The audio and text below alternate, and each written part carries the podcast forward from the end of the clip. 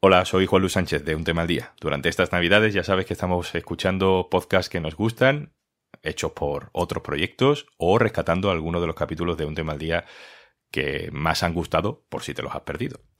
Es el caso de hoy. Hoy rescatamos un episodio que no caduca, porque la alarma sobre un gran apagón inminente va y viene.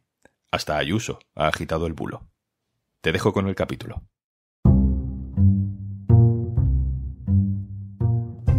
Una pequeña partícula de verdad se convierte en una alarma exagerada, en una teoría sin fundamento. Y el pánico se extiende por todas partes, de las redes sociales a tus grupos de WhatsApp y a las tiendas. Las linternas y los hornillos se han agotado. Hoy en un tema al día, el gran apagón. ¿Quién está detrás de la falsa alarma?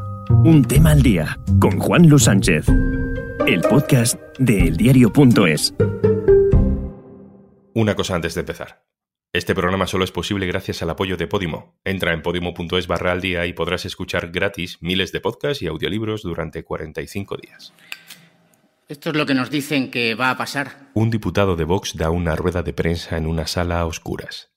Enciende un mechero. Y lee unos titulares. La vanguardia. El kit de supervivencia que hay que tener para un apagón eléctrico. El economista la posibilidad de un gran apagón. Luego aprovecha esos titulares alarmistas, los exagera aún más. Comprar mantas, hornillos eléctricos y comida enlatada. Y ahí, en un gran gesto teatral, enciende la luz de la sala y con la alarma creada nos intenta convencer de su mensaje. Tenemos nuestro propio kit de supervivencia y que se llama Agenda España. Vox no es el único que ha intentado sacar rédito y alimentar la alarma del gran apagón. Internet se ha llenado de vídeos, de imágenes, de mensajes reenviados donde se da por hecho que nos espera un fundido a negro inmediato, un colapso energético total. El gran apagón en Europa, o donde sea. Estamos hablando de un fallo en el suministro eléctrico de manera que no habría electricidad en ningún lugar.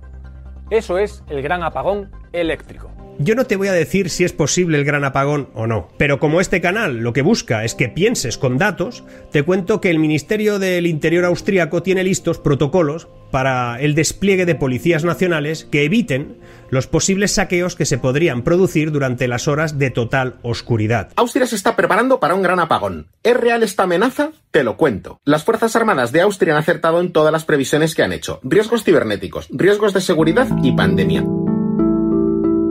Vamos a desmenuzar este tema con la ayuda de los mejores Desmontando Bulos. Julio Montes, director de Maldita.es. Hola, Julio.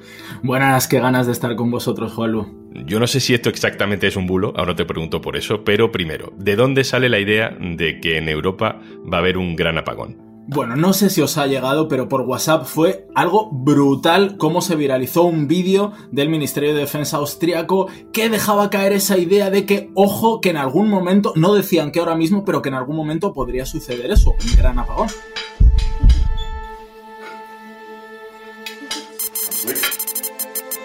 Auf einmal war es finster. Dann habe ich beim Fenster rausgeschaut la verdad es que el vídeo en sí, no sé si es alarmista, pero desde luego con escucharlo ya genera cierta inquietud.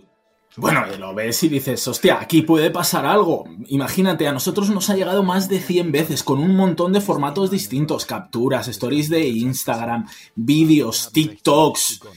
Bueno, se ha viralizado de todas las maneras que te puedas imaginar, Juanlu. En Austria, que es el origen de esa bola de nieve, ¿se ha asustado tanto la gente? Al final en Austria el mensaje les llega mucho más contextualizado que aquí. Aquí llega un vídeo, un vídeo en otro idioma, un vídeo que parece que ya, a la de ya, que estas navidades, que pasado mañana nos íbamos a quedar sin luz, que iba a haber un apagón general y que tú tenías que coger y como si fuera una película de zombies almacenar todo lo posible porque iba a ser el caos absoluto. Habéis hablado con el gobierno de Austria, ¿no? ¿Qué, os han dicho? Sí, al final es lo que hacemos siempre, no puedo contactar con la fuente. Pues el gobierno nos dice, el Ministerio de Defensa, que, el vídeo es real, claro está, y que lo hacen porque según cómo han estudiado ellos el tema, de aquí a cinco años en algún momento se podría producir eh, ese gran apagón. Quieren tener preparadas a su ciudadanía por si pasa eso, más allá del miedo, el estrés, y la campaña de pánico que nos pueda parecer ese vídeo más o menos alarmista, eh, la realidad es que de algo real, pues se montan una película tremenda eh, para desinformar los malos, Juanlu, porque es real que en algún momento pueda pasar algún gran apagón en algún punto del mundo, sí, que pueda pasar en todos los lugares del mundo a la vez, muy difícil. Que pueda pasar en España, bueno, eh, preparados estamos.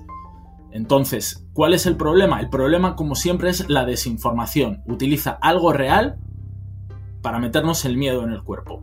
Claro, porque en este caso no sé si podemos hablar de un bulo o si esto es un tipo de bulo muy específico, ¿no? Hay una partícula de verdad, un origen real, que es ese vídeo del gobierno austríaco, sobre el que se acaba formando una bola de nieve totalmente injustificada. ¿Es un patrón habitual en esos casos de desinformación? Es un patrón habitual utilizar siempre algo de verdad para desinformar. En este caso, hay una curiosidad. ¿Dónde se está moviendo esto? Justo en los grupos antivacunas, en los grupos que mueven desinformación sobre migración. ¿Y qué buscan? Buscan que ante algo que pueda ser real, que tenga algo de veracidad, meterte el miedo en el cuerpo, crear una gran conspiración a nivel mundial en el que tú eres la víctima, tú tienes que estar preparado, todo el resto del mundo está equivocado y tienes que enfrentarte a ello. Un tipo nuevo de terraplanismo, ¿no? Al final todos siguen ese mismo patrón, o sea, buscan el miedo y a través del miedo crear comunidades en las que se les dice que ellos son los únicos informados, que todo el resto del mundo está engañado menos ellos. Al final consigues unas comunidades muy cohesionadas a través del miedo, eh, la mentira, el terror y que puedan actuar. Eso es lo que buscan. Incluso lo podríamos llamar minisectas. En maldita.es sois especialistas en detectar cómo nacen, cómo crecen los bulos o las medias verdades o, esa desinformación que empieza con una verdad y se transforma en una enorme mentira. Eh, ¿Qué puedes contarme de este caso en particular? Esto nos empieza a llegar a mediados de octubre, el 21 de octubre. Se empieza a viralizar de una manera brutal. Más de 46 maneras distintas nos ha llegado esta desinformación. Capturas de artículos, stories de Instagram, hilos de Twitter, mensajes de Telegram, de grupos conspiranoicos, vídeos, todo lo que te puedas imaginar. Todos los formatos con auténticos picos cuando empezaron a entrar pseudomedios de comunicación, esas webs desinformadoras, a partir del 24 o el 26 de octubre. Pero bueno, ha sido uno de los bulos estrella de las desinformaciones estrella de este mes de octubre. Pues me voy a consultar con algunos expertos sobre energía, eh, sobre qué opciones reales hay de que un gran apagón nos sorprenda. Julio Montes, gracias por charlar con nosotros. A vosotros. Un abrazo fuerte. El 11 de abril de 2018 se produjo una tormenta solar de clase X9. Fue la más intensa jamás registrada. Dos días después. La idea de un gran apagón nos dispara la imaginación. Caos, bancarrota, psicosis, lo hemos escuchado muchas veces en la ficción. Eléctricos. El planeta quedó en completa oscuridad. Este evento fue conocido como el Gran Apagón. Pero en el mundo real es posible.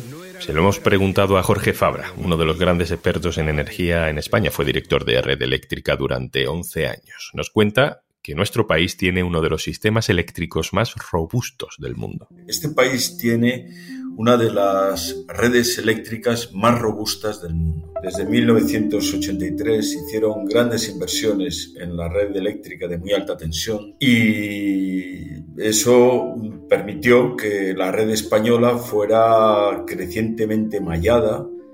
Eh, de tal forma que a cualquier punto de consumo de la península pudiera llegar más de una conexión de la red.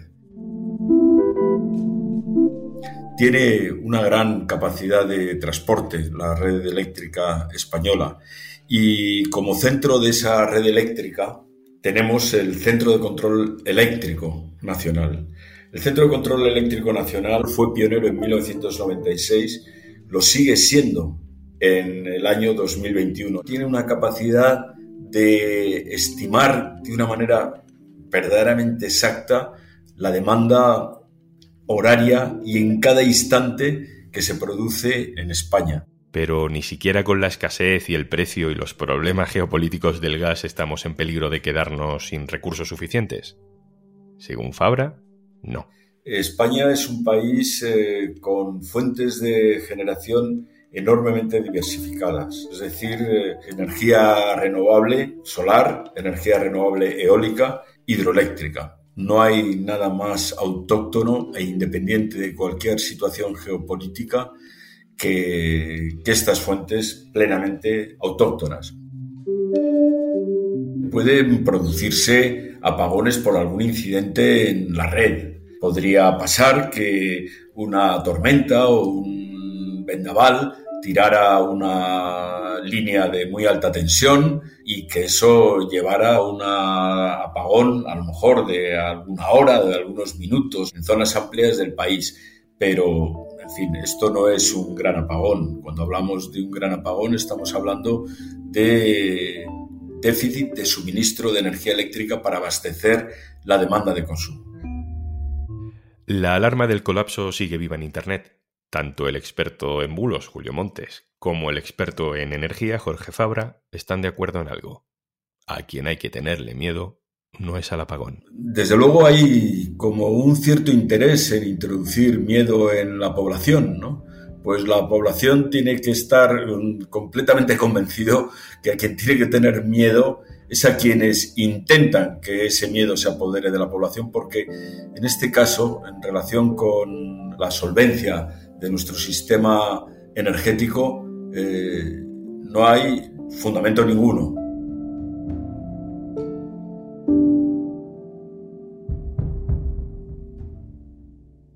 Y antes de marcharnos... Ahora que te tenemos escuchando y con los oídos en modo podcast, te queremos contar algo especial. Si has dado al play en este episodio de Un tema al día, es porque te gusta estar informado. Seguramente también te gustará estar entretenido, conocer nuevas voces, reírte a carcajadas, escuchar los mejores thrillers, la mejor literatura. Por eso, te ofrecemos 45 días de suscripción gratuita a Podimo para que descubras más de 3.000 podcasts originales y más de 2.500 audiolibros en español. Entra en podimo.es barra al día y date de alta de forma totalmente gratuita.